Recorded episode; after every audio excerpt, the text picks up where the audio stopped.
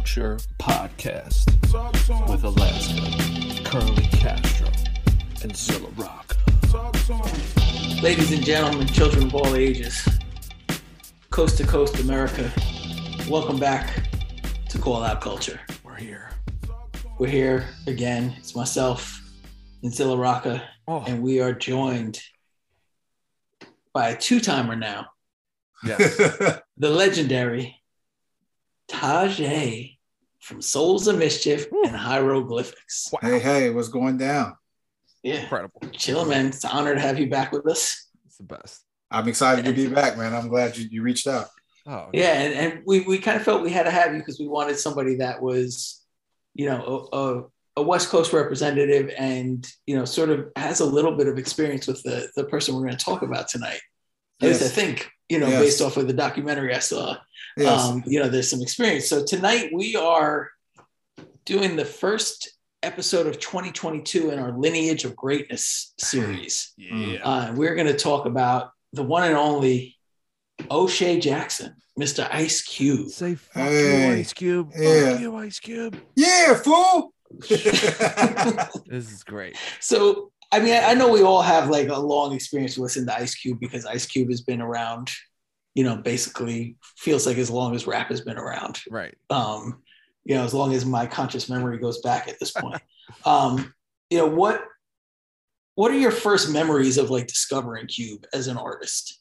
Mm. Oh, well, you know, well, we grew up with with Del, so Yeah. you know, so Ice Cube was Del's cousin. I mean, he was in a group CIA, so he used to play us CIA type stuff Ooh. from Ice Cube, and then he said, you know, he's he's going to do this NWA thing, and he, he play us like early NWA stuff, Wow. and then he he became like Ice Cube Oh, at that point. But by that point, he was uh, bringing us down.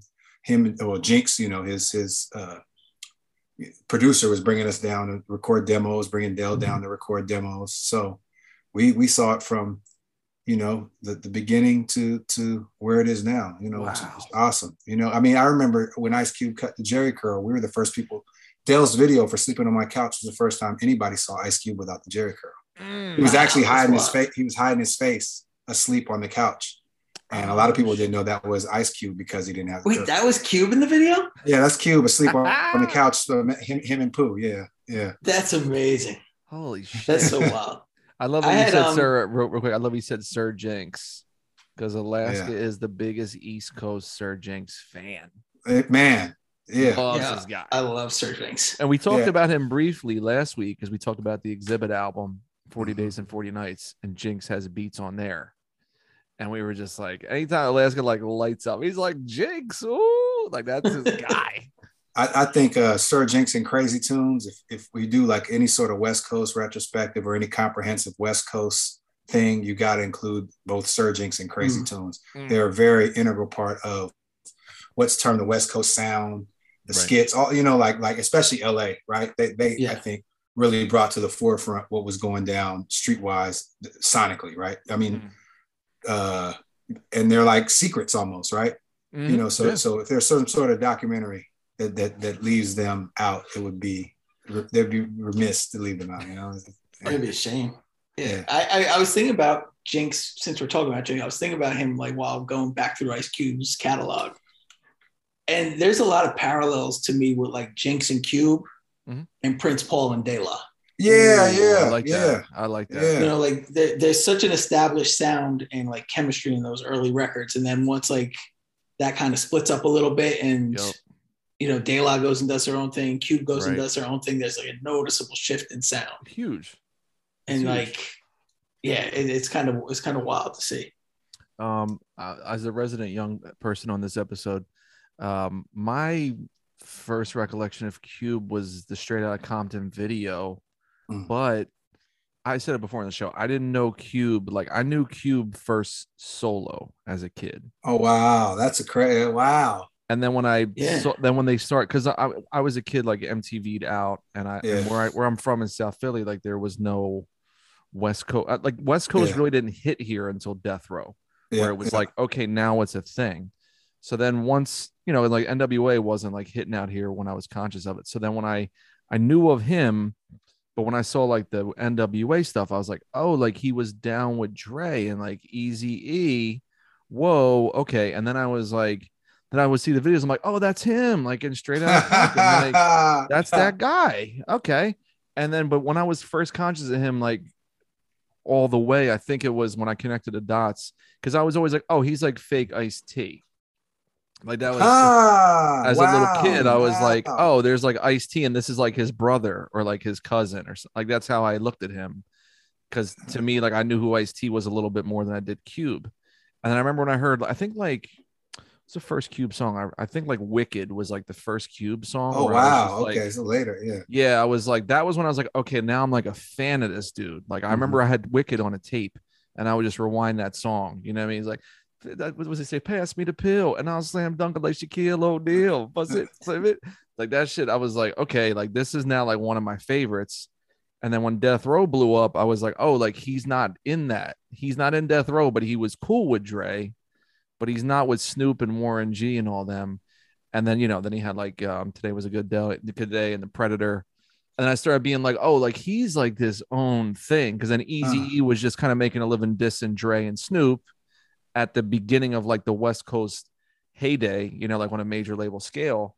And so then I was like, oh, he's like this scary, like fierce thing. Like he's like he's not like gin and juice. Like it is not that shit. And I remember like at the end of that video, uh, for today is a good day when he got in the car, or no, he got he's walking in the house and like the LAPD's there or whatever, and the helicopter, and Mhm. and he had the bandana, and I was like, oh, he's like some. This is fucking terrifying. Like this guy, this is wild. Like he's real. Like I looked at him, I was like, like Dre and Snoop is like fun. Like they're like the party. You know, they're playing volleyball and drinking the 40s. And Eazy was to me was kind of like an instigator, but I was like cute. Like he's the guy. Like that guy is the, the real one to me. Like as a 10 year old or whatever I was. And then as you know, I but he was like hearing you be like, oh yeah, we heard his demos. Oh yeah, it's Del's co-" like that's just it's obvious. I mean, that's the case, but it's like so wild. He's like, oh yeah, he was in CIA, and then we heard NWA demos. Oh, they were pretty good. And then he's fucking Ice Cube. You're like, yeah. No, it, it, Yeah. it's it's nuts to- now, you know, in hindsight to think about it because I mean, he's the reason why we're here, right? He put Del on. Del is in the Lench Mob, right? He put Del Mhm. on. He, he gave Del his first writing credits and all that kind of stuff.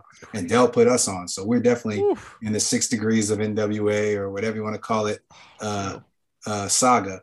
But as far as Cube being terrifying, that that is uh, always been who he is. I really think when him, you know, when when you have a hat that just says nigga across the front or bitch killer across the front, you know, and, and this is in your picture, like you went and got this made. This, you know, this is in an area where getting stuff embroidered was like big stuff. Like, yo, we're gonna go Yeah. down to the swap meet, get this made. And this is what you chose to get made, and the Jheri curl with the with the eyebrows and everything. Like Cube Oh has always God. been, I think, terrifying. And that, but that is what's good about him. Um, that's what made him the man. Like Cube was the man. As far as NWA, I think he obviously, you know, I'm, I'm a I'm a ruthless villain Ren fan as well, but Cube was by far like leaps and bounds just as far as his personality. The attention he paid to his image, you know, never smiling in any pictures No, that's what I'm and saying. that kind Like, of stuff. he never smiled. And and Cube is a funny guy. He's he's That's- hella funny in real life. He's a funny hila- he's shit. hilarious. and his He's raps hilarious. too. Yeah, His raps exactly. His raps yes. are funny too. Yeah. But, he, But to me, he- he was like he reminded me of Rakim, where Rakim is like, okay, the song's called "I Ain't No Joke," but like I literally never smile. know I mean? Like, That's how real I am with my craft Yeah. and who I am.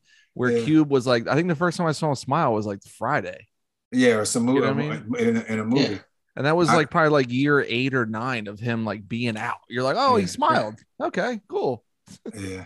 Alaska, what was your what was your first iteration? Or And the, the first time I remember even hearing Cube was um, on Eazy E's record because that came out first, and he was like, I think it was that record where he's like Ice Cube writes the rhymes that I say. yeah, Um, yeah, yeah. When you he know? does it, right? So I think that that was the first time I heard, and he was in like a couple of the videos. Like I just remember seeing him. I was like, oh, who's that guy? Mm. He's got an interesting thing going on. And then um, I went to LA when I was in in between like 10th and 11th grade okay. and like I just remember like everybody out there that like I, I my friend from high school moved there, so I went out there and like everybody's just like NWA, you got to hear all this Oh because shit. it hadn't hit the East Coast yet. Only Yeah, Eazy so I was had hit the East. Coast. That's crazy. Um, so like, I just went to Tower Records and I bought like the uh, NWA record and Kool G Rap's Road to Riches the same day. And it was like, that's hard. I was like, Ice Cube was just the man. Like Yeah. it was just, there wasn't anything like him. Like I never heard anything like him. yeah. Like Ren was very familiar, like because he was just rapping, right? Yes. Like Yeah, you could a- put him love on the Ren. East Coast or the West Coast. He's True. rapping. Yeah, yeah, he's a Um, flow. yes. Yeah, yeah. But Cube had like a special swing to his flow that like I didn't hear anywhere with anyone else before.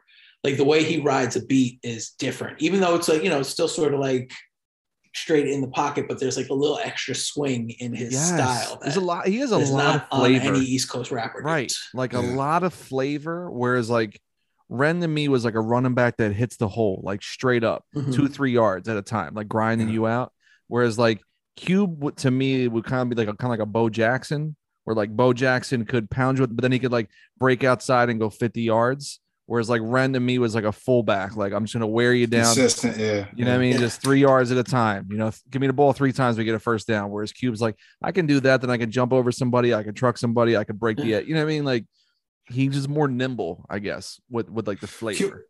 Cube is on my top ten. You Ooh, know, hell Oh, yeah. because because you got to think about it. No Cube, no no Tupac, no Cube, no Scarface, no Mm. Cube, no a lot of people. You Yeah. know what I mean? Like like he he was.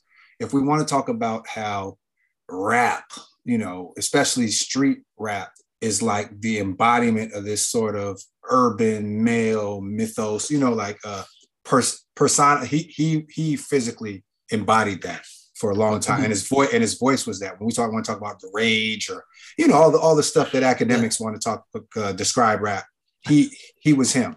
You know, and, Yeah. and I think that that's who gave Scarface and Pac and a lot of people inspiration of voice because he really would say stuff that a lot of times you didn't even understand how to put it to words as Yeah. because we were younger, right? We were kids hell yeah. but he but his voice was was the actual sound of the sort of rage you feel living in America and then and then his subject matter but then also the, the physical embodiment like Mm-hmm. literally all black with the hat with the jheri curl me mugging all the time like yeah like yeah this this who y'all think all of us are you, know what i'm saying like Mhm. he was literally Mhm. the embodiment of like so this is who you got this is who you fear right this is this is the Yeah. person when you talk about urban or rap or Right. the streets or the ghetto or whatever you want you know whatever this is who you're talking about you're talking about ice cube you know Ooh. like like like he, he really was that guy and i don't think rap would be the same without him i mean Fuck even no. the snoops and everything like he he really you know put it down ice t was a little bit more player right because he was a grown ass man when he came Yup. into it. ice cube was the scary teenager he was the old dog or he was Whew. his character from from uh, you know he he he was literally and not not not literally he was the embodiment of that right in real life good guy good family you know actually what's crazy is we share this he was going to go be an architect actually so he was in school Yeah. for architecture Wow. when he when he stepped away to become You know, it's so Cube that he crazy. Tajay, when you say that, it's like how the same way the parallels in New York, where it's like all like the most insane rappers were like in like Manhattan for like architecture. Like, what is that school? Like, it's like Manhattan School of Design, but it's like Havoc, Prodigy, Pharoahe Monch, but they're all like, yeah, we toted hammers in school. We were like sliced dudes with box cutters, but they were in school, were like, like, like industrial design, and you know what I mean? Like, yeah yeah, Yeah, You it know, was like you Washington you Irving need- School of Industrial they only came like the most like that. scary fucking rappers. They're like, oh yeah, I was Yeah, like, you- you know, box cut this dude's face open and like Manhattan, like pen pixel design. Like, what the fuck are you guys talking Yeah. about? I mean, well, you use, you know, in industrial design, you use a box cutter a lot. You know, we're, we're using Yeah, we're using Olfa knives, we're using exactos a lot. So it's a, it's a dual purpose. Thing, like, like Prodigy was like going to be a student, then he picked up one day. He's like, wait a second, I could like cut someone's face with this.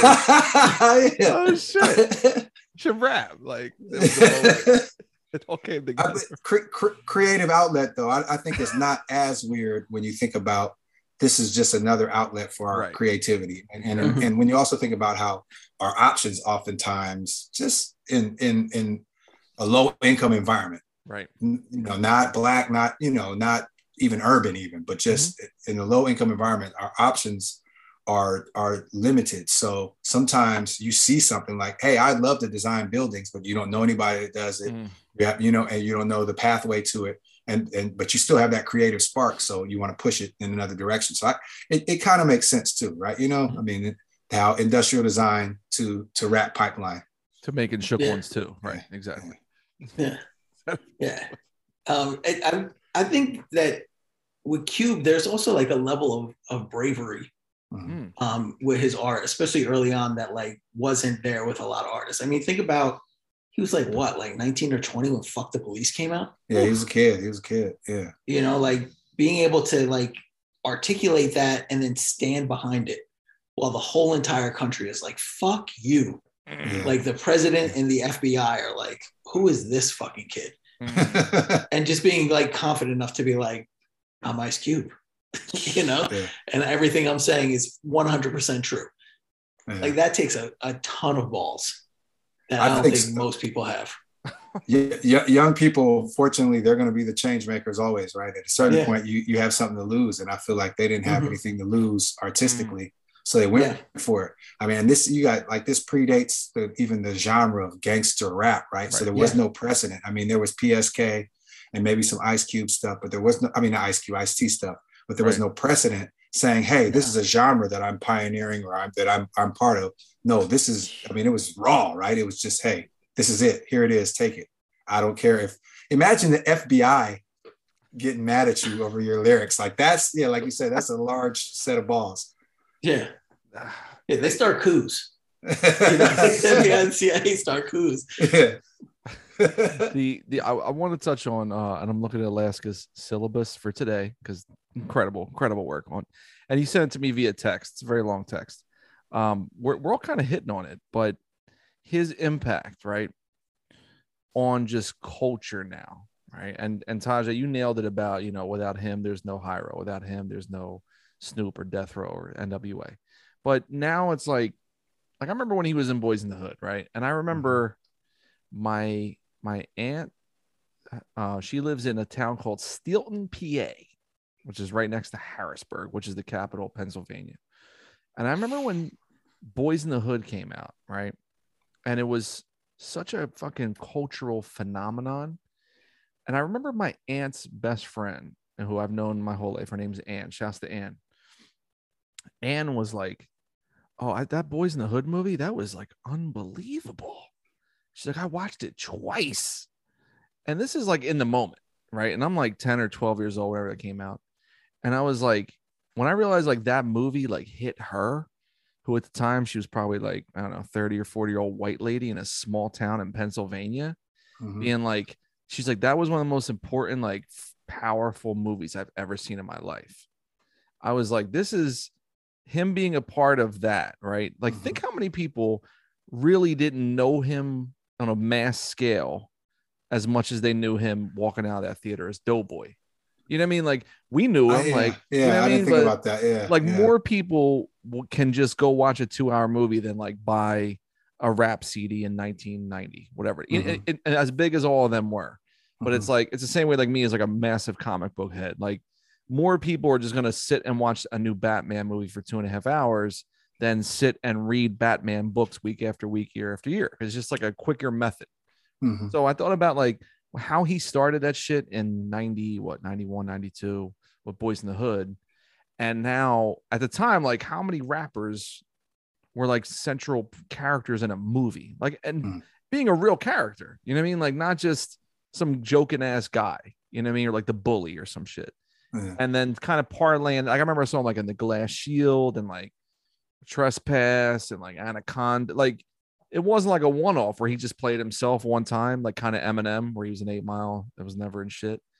And it's like his impact, I think, on culture was like, and and I would love to hear you guys think. I feel like he showed like, hey, Tajay, you're saying like you can be creative in all these other ways because people want to know what we have to say and we have a presence and something to share and this is the way to get into it you know what i mean like i'm showing you you can do it this way too To me, I mean, who else was it? What Kid and Play aside from aside from him Good at that point. time were the only other Yeah. rappers that were even Good doing point. Ice movies? T, I think, had done Uh, yeah, Ice T um, did Breaking. right? Colors and New Jack City with that. Oh yeah, that's right, New Jack City. Yeah. But Ice T, I don't. Maybe it's my age. Ice T has always been on that level to me. Like he can, he's versatile. Like it seemed like he was a. You know how they have the rappers who be like, "I'm not a rapper, I'm a hustler," whatever. right yeah Ice T always has seemed like, yo, he really he gets to the bag wherever the wherever the money is, he's gonna go. Not because he's- chasing it, but Mhm. because he he he knows how to operate in both worlds, right? He can Right. work, work in the street world and the corporate world. So when I was seeing him act, it wasn't a weird as weird or crazy as transition Right. as Ice Cube, right? You're like Ice Cube as an actor because even it's not like we had a personal relationship with him. Del grew up with him, but it was, wasn't we uh, us? So we didn't know that he had this other set of Right. skills. And then you know him playing a, a I mean, essentially Ice Cube, right? the the but not not O'Shea though, playing Ice Cube as Doughboy. You know, like Mm. it, he he brought a, a dimension to that film of realness. You know Yeah. that that that really, like you said, was touching. And if you weren't familiar with that lifestyle, it was like, ooh, this these guys are scary. This is a scary life, lifestyle, you know. And um, I him from to see where he's gone from there Right. is mind blowing. But that you know, he's I mean, even when you think about the big three, and and you know, just all all the stuff he's done. I mean, the fact that he's a comedic actor now more so than Mhm. anything, just is is, is crazy. But Oh, like the barbershop franchise. yeah, barbershop Like Yeah, yeah. Franchise. Friday, the Friday, Friday franchise. franchise. Friday too, yeah. franchise. It's it's mind blowing, but it just shows how how how talented he is, and and given outlet, I think a lot of people would be able to express themselves that way. But he he he opened the door, right? He opened Yeah. the door. I, I often think about what Pac would be if he Ooh. lived, you know, Ooh, okay. you know, because because it, it it I mean now you know a rapper can be a politician, you know, a rapper Straight can up. shield for uh for Bernie Sanders, or a rapper can you know be an architect or whatever. And it's not it's not weird to us because we realize we're not one dimensional beings. But he definitely opened that door up Fuck. or kicked it down when it was slight, slightly cracked for maybe a couple people. You know, Yeah, it, it, w- one of the things I think that he did that was really important too is like after going through everything with like Ruthless, he kind of found his own imprint, right? He put out his own stuff on his own imprint through was it with Priority? I think it was Yeah. with Priority. Priority, but he had his own imprint on it, Yeah, a lynch and sort yeah. of like that sort of level of ownership being important, Good like point. realizing if he wanted to do the things the way he wanted to do it, he needed to like own it. Well, I think the good part about the music industry is if you get screwed early, you you you know the ins and outs. Yeah, And so I, I think that ownership also probably made it possible for him to even have these other options, right? So yeah, that's why you do a movie on a shoestring budget and, and make multi millions, and then you just Ooh, never yeah. stop, right? Right? Because Yeah. because you know you know what's possible.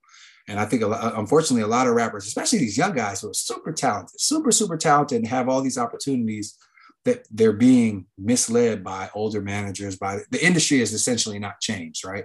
Maybe the method of delivery has changed, but we got a lot of older sort of vulture pimp types who who are, who are steering these dudes. You know, just I mean, poison, letting them poison themselves. You Right. know, letting them waste their money, not talking to them about ownership or any of that kind of stuff. And so, I think Cube's ownership, like you said early on, made it mm. possible for him to do all these other things. It, it- they're not separate. You know, that they, they, I- they're definitely connected. yeah. I, I think you can see a direct beeline from that to like Friday. Yep. Yep. Fuck yeah. Yeah. You know, like uh, you're not going to allow allow me to make this kind of you know play this other role. Yeah. I'm just going to have to do it myself. Right. You know, like I'm going to write I'm going to write a comedy, like a day in the and life. even and even and I think even Friday, Cube was playing O'Shea in that part, right? Cube was Yeah. from a, a, a solidly, you know, working Mm. class, middle class Mhm. family with, with parents with values and all that. That's in the hood, in crazy environments. Probably had, you know, a, a jokester friend, a gangster friend, all these different Right. things. So even then, he was pulling from his own sort of palette that he had had, had, had seen and translating in a way that is made a classic movie. Yeah, and, and it was great because it gave like a, a a completely different dimension to those neighborhoods that you would normally Oh, see yeah. on on Yeah. screen, right? Yeah. Like especially at that time, like everything was like it was it was a gangster movie. Yeah. Right. Like after Boys in the Hood, it was like heavy- Teenagers in the hood.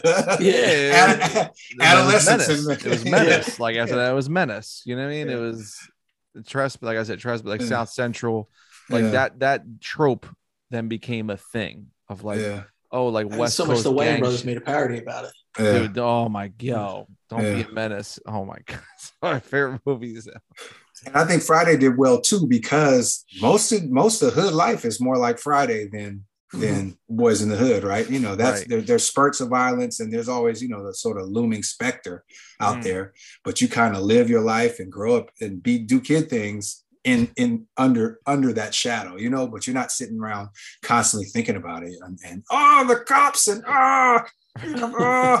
but I mean you, you it's like white noise, right? I mean, it, it's terrible because I think it leads to, uh, you know, black men li- live the shortest lives, right? You know, I think it leads to this whatever filter we have to put on to sort of quiet that noise Mm. is is is causing hypertension and heart Right. disease and all these things.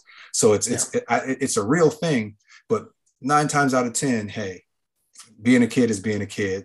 You, you put that on the back burner and you and you have fun with your homies. You might smoke a little Buddha, you know what I'm saying? No, and, and, and, and talk about you know to talk shit on the on the porch. But you know you're not always sit, you're not scared to sit on the porch. no. Dude, why Yeah, and, yo, and there's always somebody you're gonna have a crush on. Yeah. Nia, Nia You know? Long, shouts to Nia Long. Um, Alaska, why don't we do our first break? And then you want to do favorite cube songs and verses? Uh, well, why don't we? Yeah, we could we could do that. Yeah, that sounds I'm, good. I'm just Um, looking at the syllabi. You know what I mean? This Yeah, I, I is- realize we, we sort of kind of hit a lot of the stuff. Yeah, in that's what I'm saying, two, like- yeah, we can jump into that. Woo, this Yeah. is gonna be oh, this is gonna be crazy with the legendary All right. Tajay, Cool. Souls of Mischief, Hiero, Koa Culture, Alaska, Castro. Shouts to him. Zilla, we'll be back very shortly. Thank you. Yo, peace, people. It's Prem Rock. Just wanted to hop on and tell you about my new album, Load Bearing Crow's Feet. Out now, everywhere on Backwoodz Studioz. Shouts to the Wrecking Crew, shouts to Call Out Culture. Shouts to Willie Green, shouts to Billy Woods at Backwoodz Studioz. Shouts to Shrapnel. Shouts to Brain Orchestra, Denmark Vesey, Messiah Music, Small Professor, Fresh Kills, Willie Green, myself, everyone that handled the beats, everyone that delivered the, the rhymes. AJ Suede, Henry Canyons, Castro Zilla, yeah. Fielded and Elusive. And Marcus Pin on the cuts. Dr. Quandry on the art. Pick it up wherever you pick up music. Thank you. Peace. The shortest story ever fraught with blues and no less true. Dignity for sale. Has this ever happened to you? You go to drink a hot drink, but it's too hot and it burns your mouth. Ah, goddammit. So you cool it down with an ice cube, but the ice cube is haunted. Now you hear the voice of the governess echoing through your head, even though she's been dead for hundreds of years. Now you're at work. Your boss is talking to you, but all you can hear is, I know who killed me. I know who killed me. You've got to help the governess. But you won't be able to. Not while your boss is talking. Not while he's alive. Now you're on the run. It'll be nightfall soon, and you only have an hour left of kerosene in your flashlight.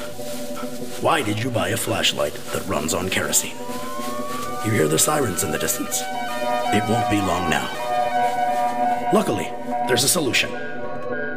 Call Me When You're Outside, the new album by Steel Tip Dove, is available now on Backwoodz Studioz Records. Limited run of vinyl and CD is available on backwoodsstudios.com. Digital album available on all digital streaming sites.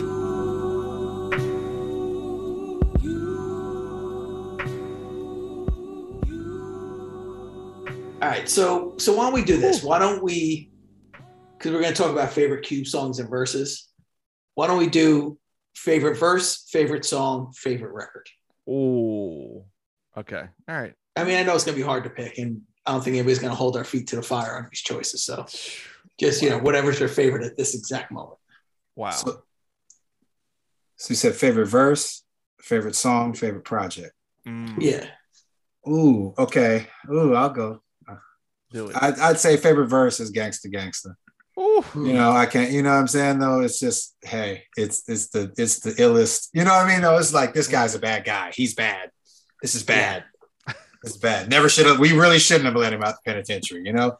Uh, That's awesome. and then favorite song, dang, ooh, ooh, ooh, ooh Mm. man, oh, I like. This is gonna be weird. I like "Bird in the Hand" Ooh.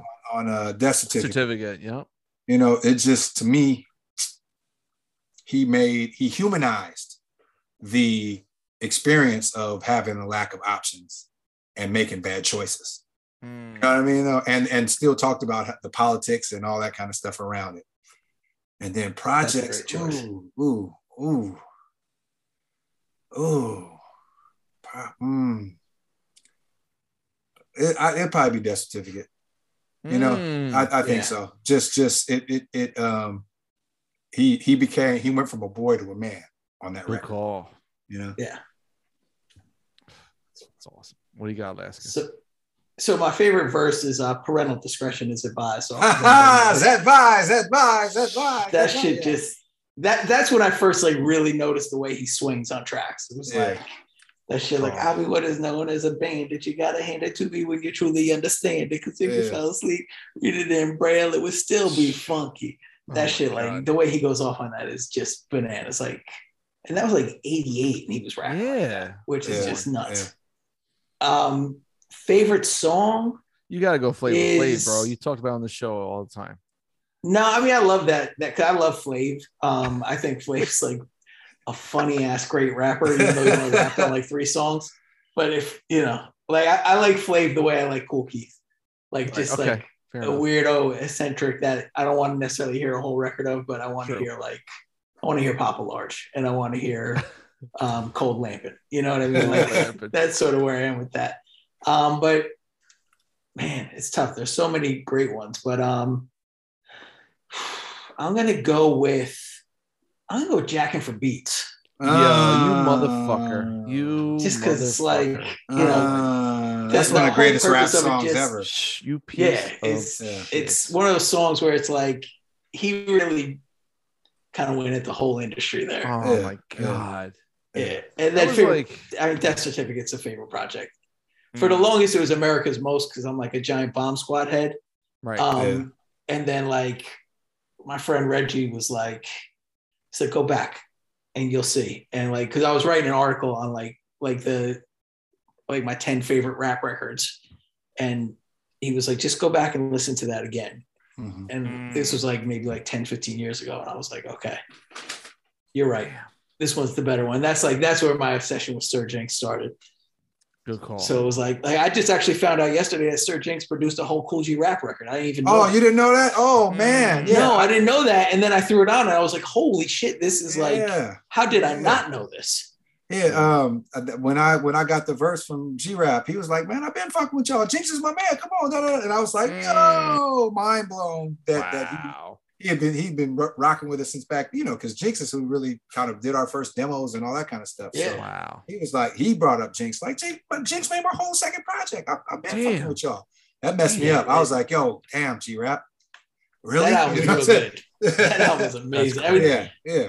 That is Yeah. crazy. it, it, it has a very like sort of like America's most East Coast version to it, like almost Yeah, feel yeah, about it. I that's what I felt when when it came out, definitely. And I think I appreciate it a lot more now because it ha- it's still like you said, it's still had an East Coast flavor, right? Yeah, so so 100%. it's almost like Cube on the on the Bomb Squad uh, stuff had the had the had the uh, the East Coast flavor to to it. Yeah. Jinx was able to, but still swung like a West Coast record, you know. Uh, yes. Yep. Jinx was able to put his own thing into everything, but still make it a G rap, you know, Tim- Timberlands and and and you know, big puffy coat record. Yeah. Yeah. Lots of box cutters on that. a record. lot, lot of lot of box box. cutter, They're a everywhere. lot of box cutter, taped, taped up 38s, you know, yeah, Yeah. You know what I mean? yeah. Snub nose. Snub nose, Um, definitely snub nose music. Yeah. Yeah. All right. So my my favorite verse is no Vaseline.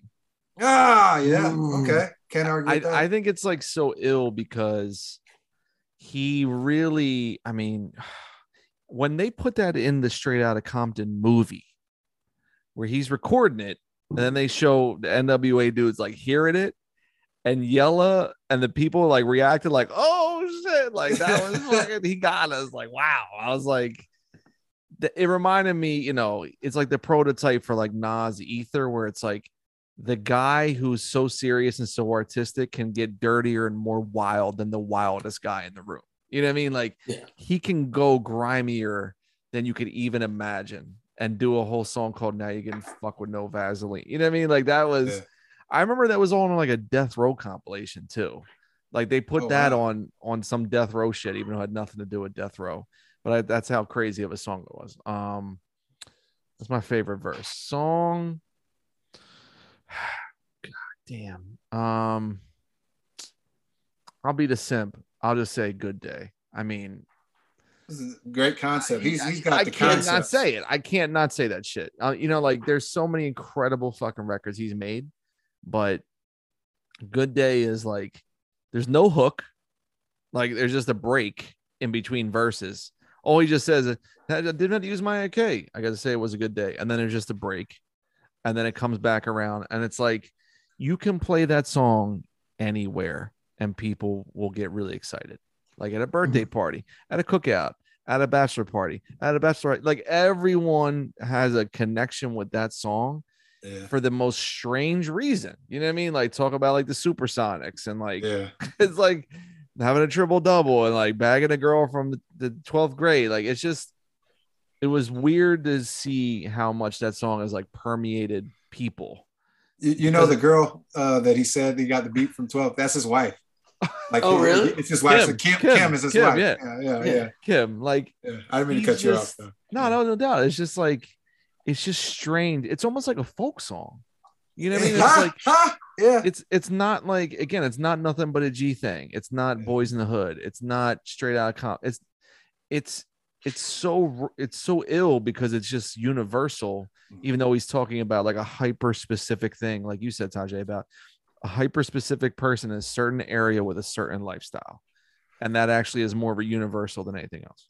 But I think also people can relate to it because he didn't do any of those things that the person in the specific area does, right? He did stuff Correct. that every if anybody had that day, it would have been a good day, Yeah, right? Any- good day. Yeah, yeah. Yeah, and then so for me, then the best for me, the Predator is my favorite because it has that Wicked, which is like, like I said before, Wicked is like would pull me into being like, okay, like you are now a, a rapper I'm like obsessed with as a kid, you know, like check yourselves on that album, but it has like Muggs, it has Pooh, it's got Jinx. To me, it's kind of like it's a great hodgepodge of like East and West, Mm. and then but it has he has like crossover moments, but it has like say hi to the bad guy. You know what I mean? It's like it's it's a great it's a great like primer for someone that wants to get into Cube to see like oh he can do all of this shit. It's not just just the Bomb Squad stuff or you know like the NWA adjacent or whatever. I think it's just kind of like a good beginning place if you want to say oh this is the kind of guy he is. So that's my Yeah. pick. We're gonna say last.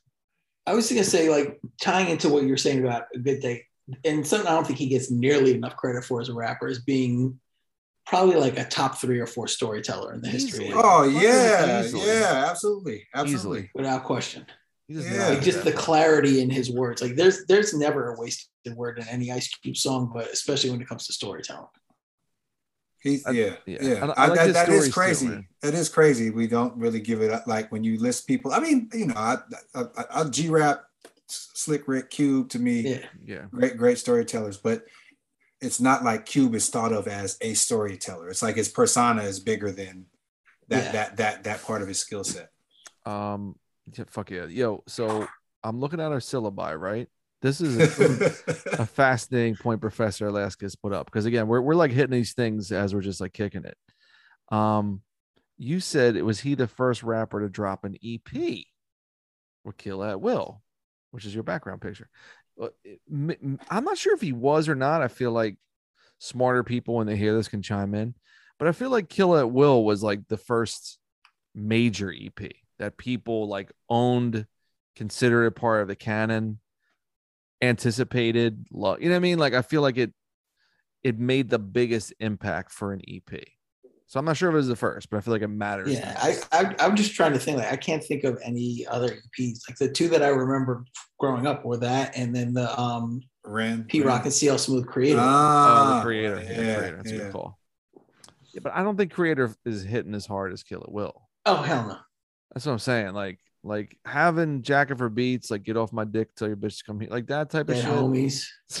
like endangered species. Really, like it's it's it- you know the funny thing about like my my my cube journey, like when I really started getting his older shit, I was like downloading stuff, you know, off like this wasn't this wasn't like the Kazaa Napster run. It was like later on, maybe like 2006 or seven, where you would find like the bootleg sites that would just have like full albums, not like person to person streaming. You would just have like a picture of a record. And you know, so this is before like legalized streaming, obviously. But I remember mm-hmm. like they would have, you know, the full like Boogie Down Productions catalog and the full whoever. And I was like, oh, I never heard like such and such, or I never heard this album that just missed me as a kid. And I remember I downloaded Kill at Will and I just put it on a CDR and went for a road trip. And I played the whole thing like fucking six times on a CDR. Because I and this is probably 2007 or something, 2008. And I was just like, I kept looking, I'm like, damn, this is like seven songs. And it's like it's like I just don't want it to end. Like that's like that's like to me like the best part of a rap record where you're like, when it repeats, you're good. You're like, cool. Like, yeah, like let's let's keep playing this rather than like, okay, I checked it out. Okay, nice. You know, a couple songs caught me, and maybe I'll go back to them. Maybe I won't.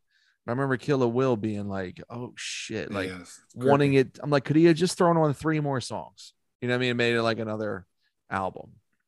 So that was my thoughts on Kill at Will last Yeah. about the EP Um, nature. Another one that we didn't talk about, which um, I, I, I was thinking of, was he the first like legit rapper to do a commercial? Right, like Hmm. I mean, like Hammer did like Pepsi commercials, I think. I feel like but he so- wasn't feel like really Young considered MC a legit yeah, rapper. Yeah, Young MC did Um, some. back in the you know everybody kind of hated Hammer, but then Cube came out and did all those St. Ides commercials, Mhm. Oh, he did. hmm and Everyone did a St. Ides. They yeah, have, but they- he was first. He was the first guy. Yeah, he was first, and he was making hot ass songs for St. Ides commercials. yeah, yeah. Saint Ides. Yeah. So like regardless of your thoughts on St. Ides, like he was I don't know, as far as I can remember, like I can't remember any other rapper doing Oh, no! More than ever, it's Sprite. Kurtis Blow. Oh, oh was Kurtis Blow before that? yeah, no more than ever. that's funny. Because I felt like Heavy D might have been in something too. Like he was like a great pitch man to me, or like Fat Boys. He could have been, yeah. Fat Boy, Fat Boys had to be in a commercial. Fat Boys, yeah, they they must have done something. I mean, maybe there's some local dudes doing like local Yeah. commercials too. That's that's a good point. Um, and then you had to think about the double album. Yeah, it wasn't a double album though. I thought I, for some reason in my head, it's the because it has it as the two sides. Life and death. The life and death. yeah, I was like, did that come out as a double record? But it didn't. It just came out as one CD. Because he did do the double album one that was very, you know, The War and Like- Peace one, right? yeah, when that was like the trends, like late nineties. Yeah. Oh, the Warren P. Yeah, yeah. yeah and that was like you know what was interesting about that era of him like weeby club and all that shit um it, and, and that was like when players club hit and to post friday and all that it was like the first time he was like i felt like at the time he was like chasing the industry this is like post bad boy where it was like you know glossy and like kind of balling out and which he deserved like this fucking guy you know it's like he rode Friday. Like he's stars in it. You know what I mean? Like he had been in the industry calling shots. But I felt like it was the first time where I felt like looking at him like, oh, like you're you're keeping up with the Joneses. And I remember like that War and Peace shit hit, and I was like, I remember he like the Weeby Club and remix with DMX. oh um, wow, yeah, I forgot Yeah, about that. Short yeah. Khop was in that joint. He was all in that, and he was like, that was the first time where I was like, oh, like you're, you know, you're like everyone else now. Like you trying to catch this wave versus like West Side Connection. Like when that shit hit, again, being in the East Coast, I was like in eighth grade. and me and all my friends like throwing W's up like in our graduation pictures and shit. Like being West Side Connect, we love Bow Down gangsters make the world go around all that shit we were like this is hard like him and Mack 10 and, and dub c but like when that that war and peace shit hit i was like nah i was like eh. but it was everywhere you know what i mean like weeby clubbing was fucking That was a big. huge it was a hit It was huge, yeah. and it was like uh so i never played those albums because i was like it, at the time like my double album limit was like biggie and whoa like i couldn't get everybody's double cd like it was that's a quite an investment like like monetarily and you know listenership wise but i remember when he did that i was like oh so you're doing this too just like bone thugs just like eight ball and mjg like everyone's doing the double album like you gotta check that off your list you know what i mean that was like the first like blemish for me in his Yeah. career I, I've never. I don't. I don't think there has been a success. Well, no, all eyes on me. I would say, but even that had oh, Well, filler yeah, to me. there you go But aside from Yeah. that, yeah, the double album, I don't know. It's it's it's a failed concept, right? I think as, as far as rap, as Right. far as rap, I don't know about other genres You hear because the- Yeah. Blue- blueprint too. It's got it's got Yeah, it's it's got it's got too much filler on it. too much. Yeah, I mean, it, it, it And I think if they split them up, they would both be stellar albums. There all of go. them, Yeah. all of them almost. The the, Right. the the the Bone Thugs one, the Wu one, everything. Mm-hmm. You know, if they distributed them differently, True. but just back to back that many songs. I mean, now we're used to it because it's playlist, playlist, playlist. Right. But Yeah. But see, the weird thing is in modern rap, like all these young dudes like Roddy Ricch and like they're they're putting out like 24 song albums. yeah, but the songs like, NBA one, Youngboy. one, one, one Yeah, like verse. Yeah, like one for like a minute and a half, but it'll be like Yeah. 25 fucking songs. You're like, oh, Yeah. shit, Yeah. It'll be 25 songs in 30 minutes. yeah, yeah, Like- for real though, for real though. Yeah. It's it's unbelievable. What what did what did you guys think about like the Weeby Clubbing era, like that transition to like the ball? I stopped shit? listening to Ice Cube when he changed his logo.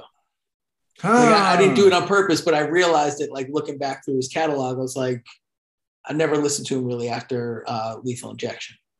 Mm. I, I bought that the one logo release changed date. after that. Yeah, I love that. That lo- that's a great logo. Oh my god, it is fucking awesome. Lethal Injection was like, you know, him doing like the G Funk type shit. Like you know how I, Yeah. I think I, I think I Top listened to yeah, I still listen to a little lethal injection. But I mean, obviously, I'm not I'm not objective about this, right? I mean, you know, I, I, I'm Team Cube, right? So I Yeah. always just look towards what he was doing, you know, just just to see what it was like to age and rap as well, Mm. you know, because he's always Mm. looked at like older brother, you know, so just trying to see some direction on where he's going. But like you said, I think there was a time where I was like, oh, you're trying to do what's popular mm-hmm. when when before you were more of uh, way ahead of the curve, you know.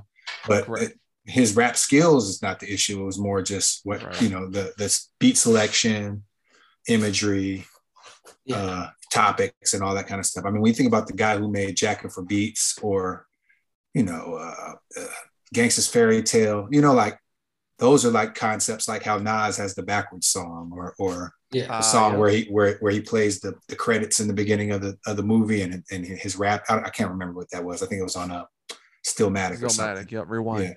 Yeah, yeah. Uh, I think I think that um, it was you know hard to watch, but also good to be like, okay, well, I don't want to go chase that. You know, like for me, for instance, let me make myself clear. Seeing him do that made me be like, okay, I don't ever need a club hit. You know what I'm saying? Though, like I don't ever need to try because this is Ice Cube, you know. And I mean, I, the song was hot, women danced to it and all that, but it's very difficult for me to watch Ice Cube have a song talking about he be clubbing, you know. Mhm. Uh, the whole You're Don like you can do it. Put your back into it. Remember that? yeah, shit? it was just a different, yeah, it was different, Yeah. a different guy.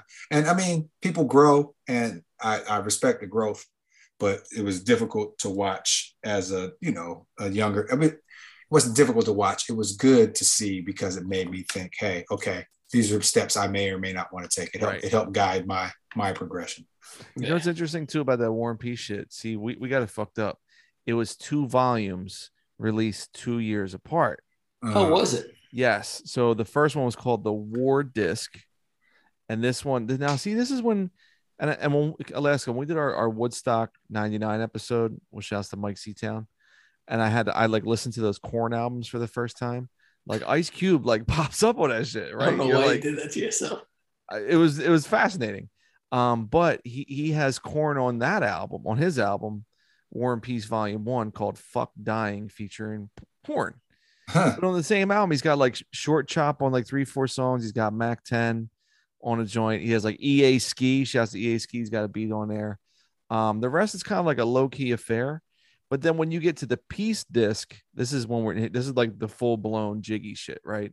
Where he has like a beat from Puffy on this album and Mario Winans Oh, wow. and like Young Lord who was down with Bad Boy and like Mm. this has you know you can do it put your back into it like chris rock's oh he has that song it was on one of the um friday soundtracks hello with Dre and ren and i i don't know if you guys remember there was a short spell where they were going to reunite nwa and have Snoop Yeah, with Snoop be in the easy e spot after easy died Yeah.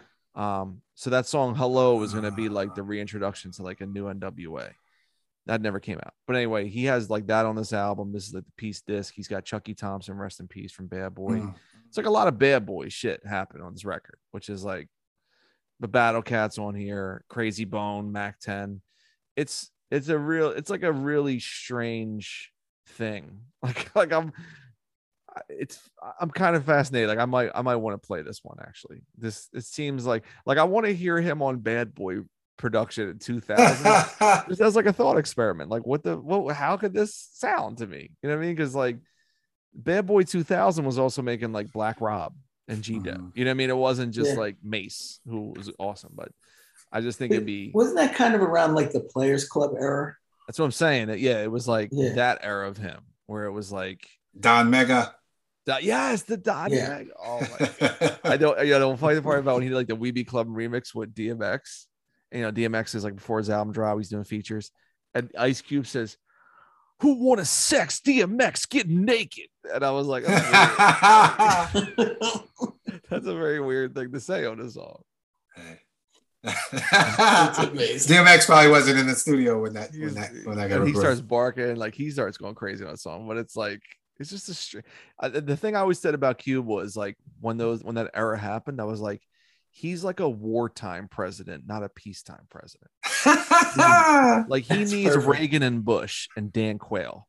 You know what I mean? He doesn't need Clinton, where everything's fucking chilling out and everyone's getting money and the economy's booming, and he can get money do all these movies and labels. He needs like he needs a worthy adversary to be in his shit.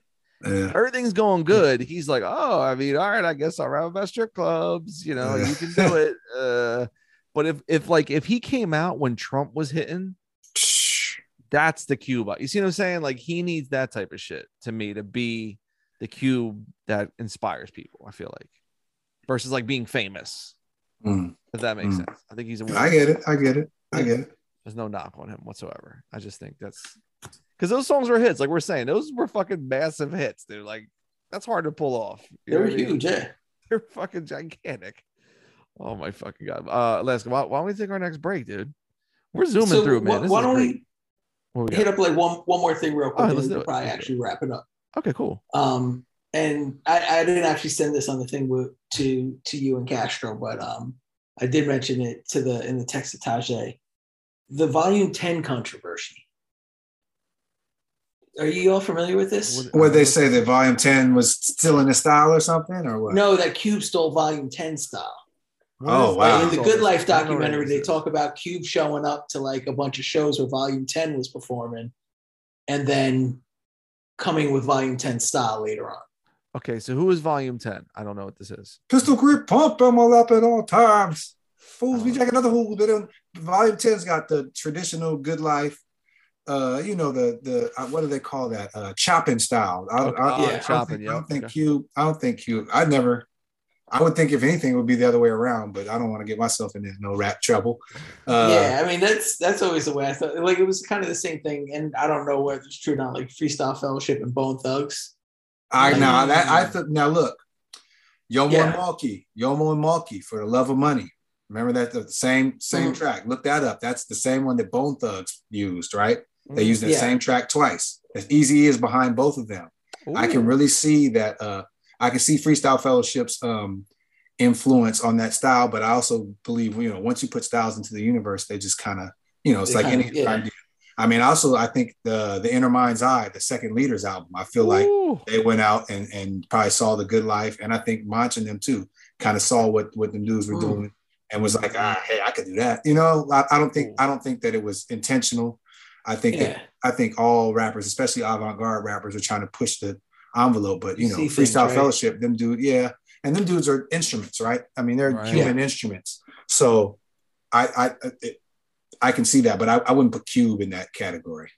Right. I, I always thought it felt far fetched. Um, with regards to the Bone Thugs, I used to just like, like in like the sort of like indie scene in like the late 2000s or early 2000s, like there was a group of like diehard freestyle fellowship enthusiasts.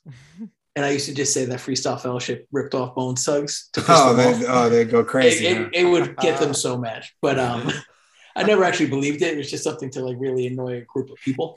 it, it's not far too far fetched because you know Mike and I I think worked with Eazy E and that, Okay. that, that for the love of money Yomo and Maulkie connection, but I just don't see Bone Thugs was so deep into that style that they had. Right. I, I see it more as like a reggae influence style than Mm. than It- uh, than, our, than than other rappers. I think it's different enough too. It's not Yeah. like I mean, other than like rapping kind of fast. Yeah. I think if like you pay attention to the styles, it's like it's still so different. Yeah, yeah, and then also I think I can't explain it. It was I just feel like they have a very deep reggae influence. You know, Yeah, because I it's like when that.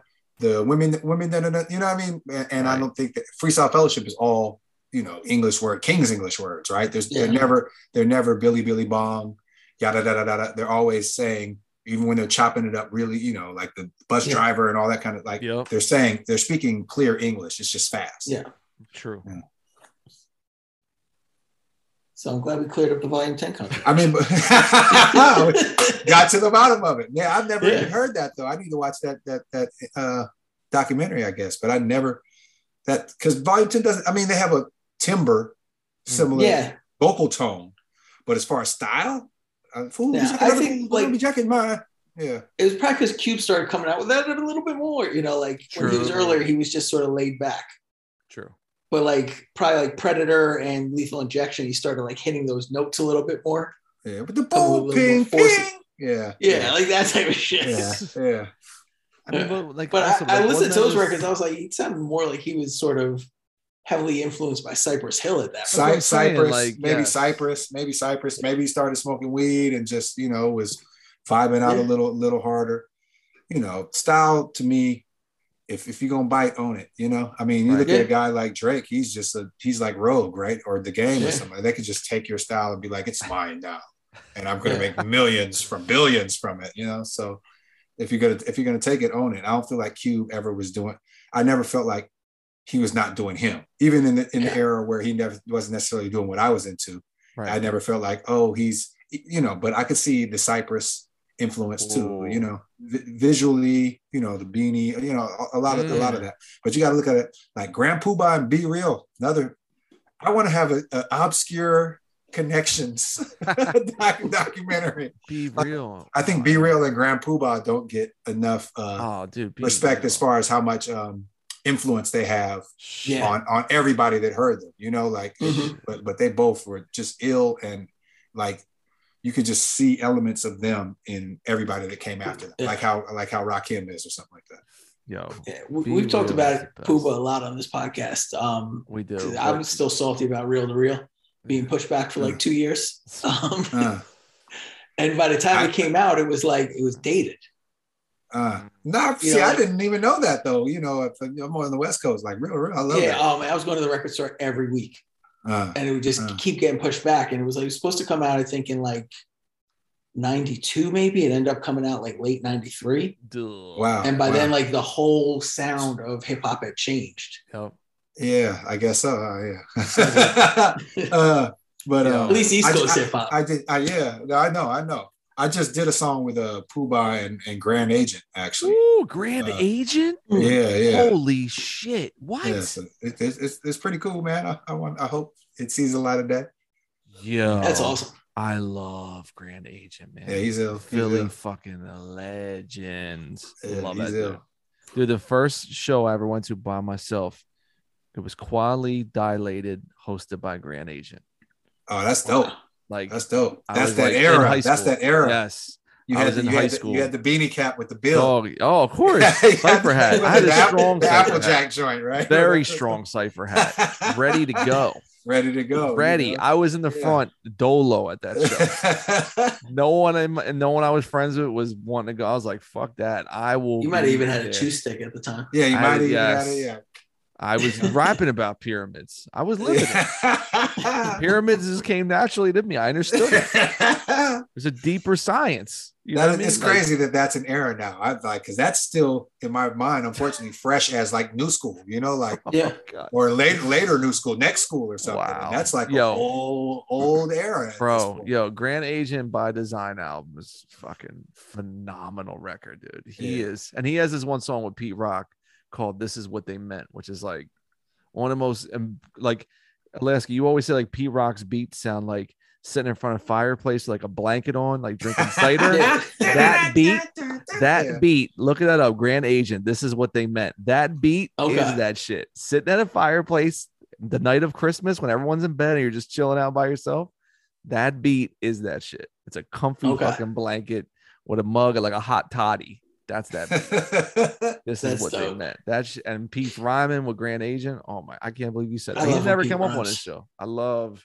yeah, y'all Oh. got man. He's he's ill. I did a tour with him and Cap Low. Uh, Oh, Oh, wow. Yeah, it was cool. It was cracking. I did I did a tour and I think in some stuff in Europe with him too. But yeah, we did we did all the U.S. Yeah, because uh, wasn't Grand Agent? He was living in Germany for a minute. he was in Cologne. Yep. Yeah. Yeah, because he had that album like Fish Out of Water, and he had the Oh Yeah. No record. Yeah, man. Oh, Yeah. I- oh yeah, get him. Wow. He's fucking incredible, dude. Man, oh, he's so slept on, even in Philly. Like, unless you have to be a certain age, then no Grand Agent in Philly.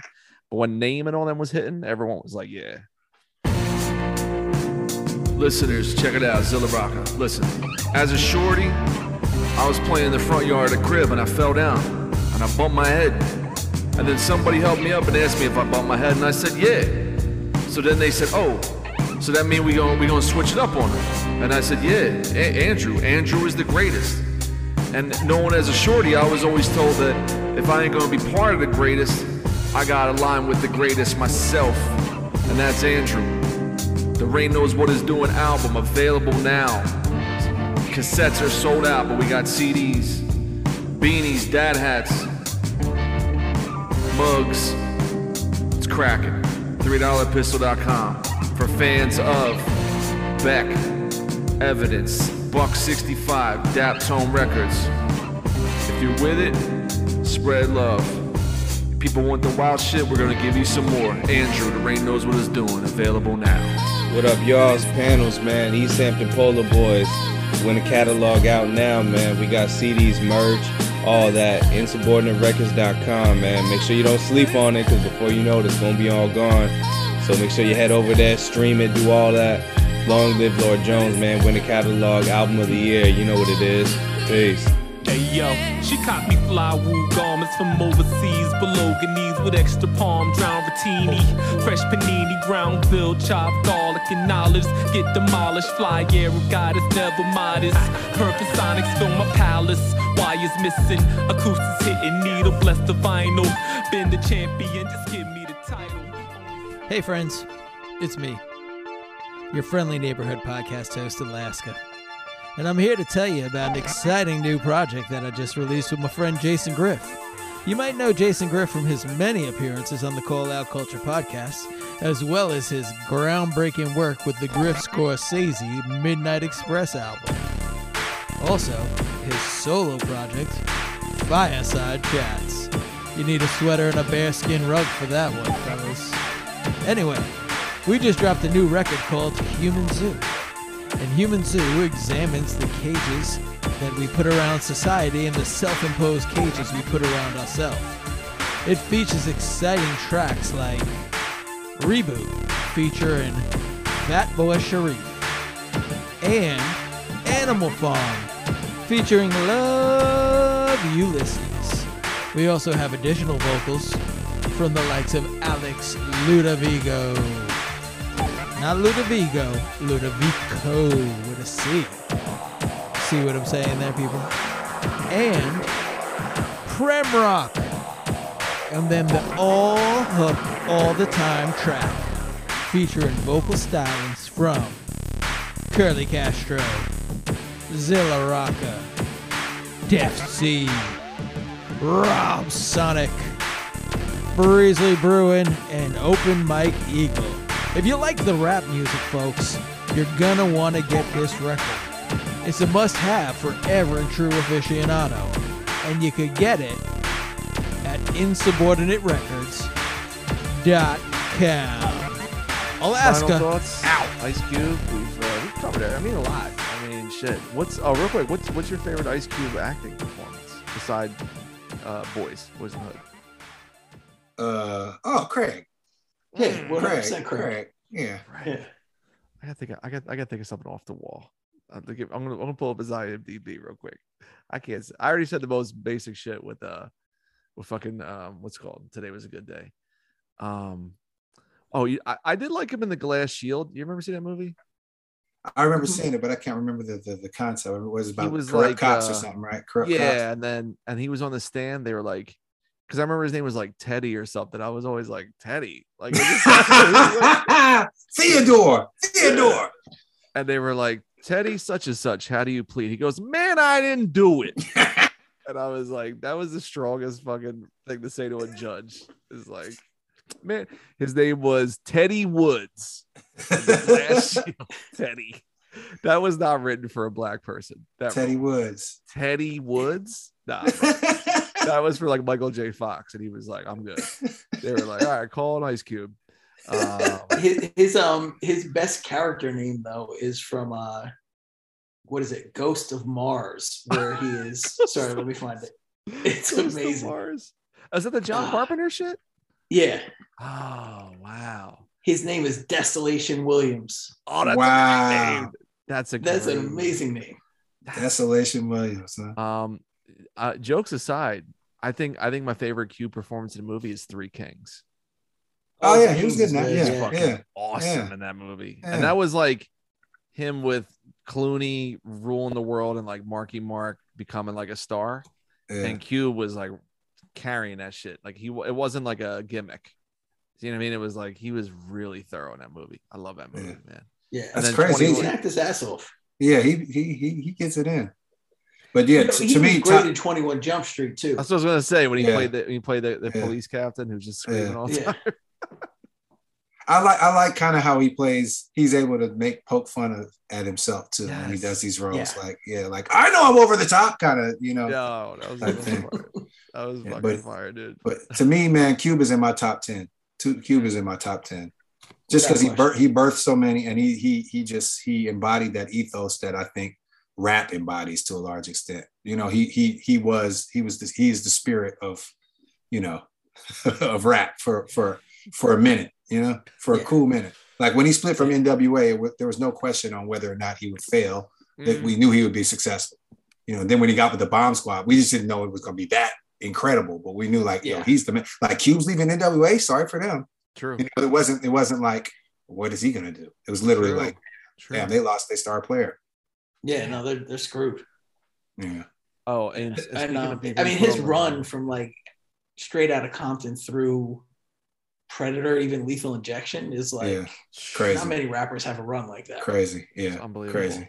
Oh, and then in Hollywood, I was thinking he put on Chris Tucker and Mike Epps. Yeah, yeah Like, yeah. think Jesus, and like, even like Eva Mendes, who was in like All About the Benjamins. She really wasn't shit before that movie. You know what I mean? Like yeah, he's yeah, he, he's got like such an ill vision for who he works with and puts him in a place. And then like you were saying, Tajay, at the beginning, when you look back, you're like, actually, Cube is kind of like the seed in the in the dirt. You know what I mean? Like, yeah, yeah. you need a six, six water. degrees ice cube. huh? yeah. Yeah, like Cube is it's Oh, unbelievable. what you're saying. Yeah, yeah. uh, uh, Hats off, always. I but I, I think there's nobody who, when we have hip hop discussions, and I say he's in my top ten, nobody's like, no, he's got to be below this, that, or third. Maybe younger people, Right. but but but I don't think there's any question he he would be. A, he's a top ten MC of all time to me. To me, Hands down. That works for me. Uh anything else, Lasky? You want to you want to toss out before we wrap up, my man? no i think we're good i mean Tajay, you got anything you want to promote Uh yeah, I got a new album called uh, Black Tech. It's me and the architect. You know, I got G Rap on there, Saw Rock, Casual, uh, Planet Asia. It's you know, so it's gonna be some rap shit. That's coming soon. Uh, dropped a new single in traffic. I didn't really drop it. It just exists in the world. Uh, I'm waiting to drop the whole album. You know, I mean, it's out. DJs have it. You know, I'll send it to you so you can check it out. But um, uh, then uh, Black Hoodie Chronicles is the next rap noir album going on. I, I dropped a single with Guilty Simpson called Vantage recently and we dropped a new uh, uh, we got a, a collabo with Carhartt, like these Carhartt jackets and stuff. So oh wow man, just check check us out. Yeah, yeah. Uh, you can check me out at Rap Noir, you know, at Rap Noir on all the little socials. Yup.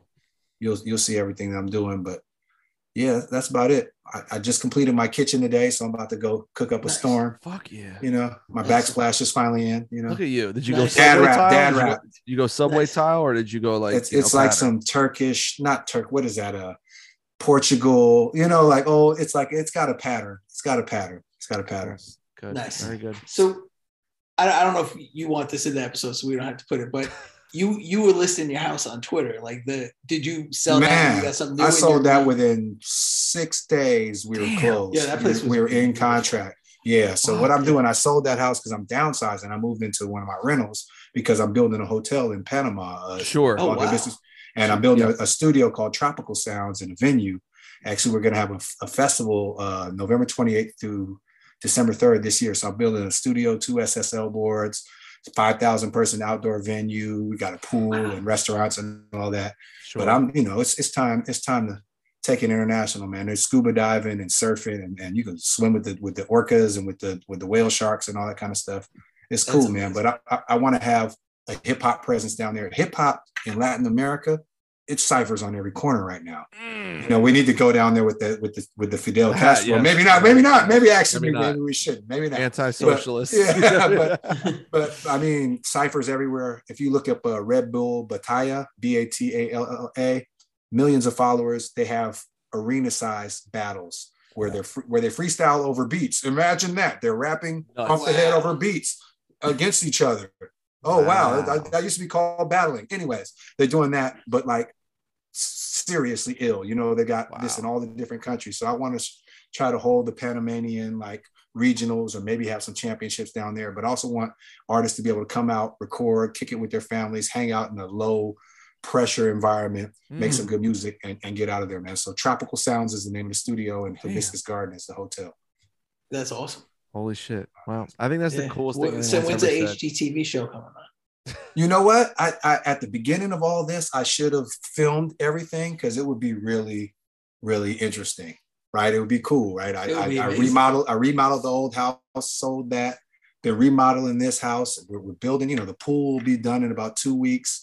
I, I wish I would have uh, had the uh, infrastructure. I discussed it with a couple producers, but it costs as much to film the stuff as it does Ah, to Sure. yeah. actually build it. So, you know, all my funds have been going towards really building it. But I think I've taken enough pictures that hopefully there will be some sort of story so that people can see the, the thing because it's really about consuming less here, right? You know, taking taking the skills and the knowledge that I have and the money I made here and taking it somewhere. But I'm not trying to make like an exclusive hotel people can't go to. It's for the people out there. It's affordable. You know, my rooms start around 30 bucks. The majority Nice. of my uh, uh, uh, patrons are, are Panamanian. They're just coming out to the countryside to hang out. And I'm trying to do that worldwide, create these sort of bed and breakfasts that are kind of music centric. So we'll have a studio, we'll have turntables in the rooms and all that kind of stuff. So Wow. people can, can can be creative while they're relaxing, you know? Because that's when the best stuff gets expired. I mean, inspired most of the time, right? Yeah. Of course, you're chilling the fuck out. Um, That's fucking awesome. Speaking of um, chilling the fuck out, Thank you. we have uh, yo, the dude. um, Side note, you you high bro guys like all just live the illest lives. Period. Like, period. So shouts to indie rappers like living dope, dope situations. Um, speaking of chilling out, we have the the album from my man Andrew. That's his name. Uh, the Rain knows what it's doing. We sold out all cassettes. I'm hitting the post office again this weekend, shipping out more CDs. Yeah, Damn. the international shit, a little wild. Like Slovenian cats are just getting CDs I shipped in December. What are you Wow. gonna do? So if you're international, you know, keep your fingers crossed. Um, but the Andrew album is it's the time. Well, in Philly today it was 66 degrees inexplicably. It's gonna be 39 degrees tomorrow. But when it's nice out, you can stream Andrew's album is now on streaming. It's no longer just on Bandcamp, but the the dad hats and the mugs and beanies are they're doing pretty well. So shouts to everybody rocking with that. And um what else? Man, I don't know what else we got. Uh, Alaska. Me and you were still working on our album. Um, You sent me some demos, and that's pretty much it on my end. What do you got, dude? Uh, I mean, not much. Just last semester of my master's, and then uh, Hey, congratulations, man. on. Thank you, man. Congratulations. Hell yeah. Thank you. Uh, I just did a, a cool podcast today with uh, Cam from Crate 808 Shouts and to Crate uh, Mike 808s. Seatown. We uh, Dead End talked Hip about Hop. the new Texas Chainsaw Massacre movie. Oh, Shouts I haven't you. seen it. I haven't seen it. But shout out, shout out to uh, RJ Payne. Ooh, The only Leatherface we acknowledge. No, I'm just playing. that's a Philly dude right there. That's a yeah, yeah. Oh, really? He's yeah, from he Philly? used to, yeah he used to be um okay. oh he came up on the street battle DVD scene with Meek Mill. Ah, Uh, I I I I don't get me don't get me fucked up. I'm pretty sure his name used to be Rain Man, ah. And he was in that run the early 2000s. to raw for the streets, all those dudes with Meek, and then he kind of dipped out, and then he hopped back in on the indie wave and became RJ Painter and linked up with Benny. So Yeah. he's been nasty for Yeah. almost 20 years in Philly. So shouts to That's dope. Pa- Pa- Payne and Ransom, I'm really feeling as far as that that that chamber and uh what's the other guy? Uh Rome, of course, Conway and Benny. Yeah, Right. yeah. But Rome uh streets. Rome Streetz, and then there's a guy, Uncle John or something like that. Uncle or- John. Yeah. Uncle yeah. John. That what it is? Oh, man, he's ill too. Yeah. Like in DC. I'm like, whoa, DC? Yeah. Really? Yeah. Yeah. He's you got you got to check his one joint, uh, Lordy by Nature. That's my favorite. Where he has a song called like "How to Hack a Tesla in 60 Seconds." Like the whole the whole project's about fucking carjacking. It's Oh, that's awesome. dope. That's dope. That's dope. Lordy by Nature. That shit is All right. hard. Shouts to him. And uh I think that's about it. Last, I think we got everything else under wraps. Yeah, I mean, yeah, Human Zoo Records out. Um, we repressed the DVD, uh, CD, but other than that, nothing going on there. That's about it, man. Well, Yeah. shit. Uh, Man, appreciate y'all for Oh, real. Tajay, you're the coolest. Yeah, thank you, Um, for, thank you for joining us, man. Oh This yeah. This has been incredible. Uh, co-op culture. Shouts to our patrons sh- showing out. The Patreon shit is popping right now. Charlotte mostly to support Castro, which we appreciate. And then if uh, you want to follow, if you want to be Eminem stands and diss us for our YouTube account, that's fine. We, we're not really heavily on YouTube, but we got the shit on YouTube. So all the Eminem fans, you guys, you got fucking two vi- two views. You guys are clout chasing. I mean, go fuck yourself. Your whole account's dedicated to Eminem, and you're 35. But anyway, if you don't, if you don't want to diss us, and They you wanna hit a nerve, as you could tell. it really was it was incredible. Um they the all had like they all had like, it. they all had like bad mustaches too. That was the funniest part of all the Eminem cats we've been shitting on. Uh, Tajay does not feel this way but for the record it's just us. He loves Eminem and all his followers. Um but if you want to fuck with us on Twitter we're active on there. Cult Pod Instagram. I gotta update the Instagram I'm black and then uh the YouTube the Patreon Quad Culture Podcast we do Patreon some of this shit we've been talking about with Tajay will just be on Patreon. So just five dollars a month, come fuck with us. It's pretty cool. And then uh that's pretty much it, man. So uh I think we're done, boys. Another great fucking episode. Thank you so much Love. to the almighty Yeah. souls and Hiero crew. Get some Hiero coin. Get some Hiero coin. Doc, you know, get some bar.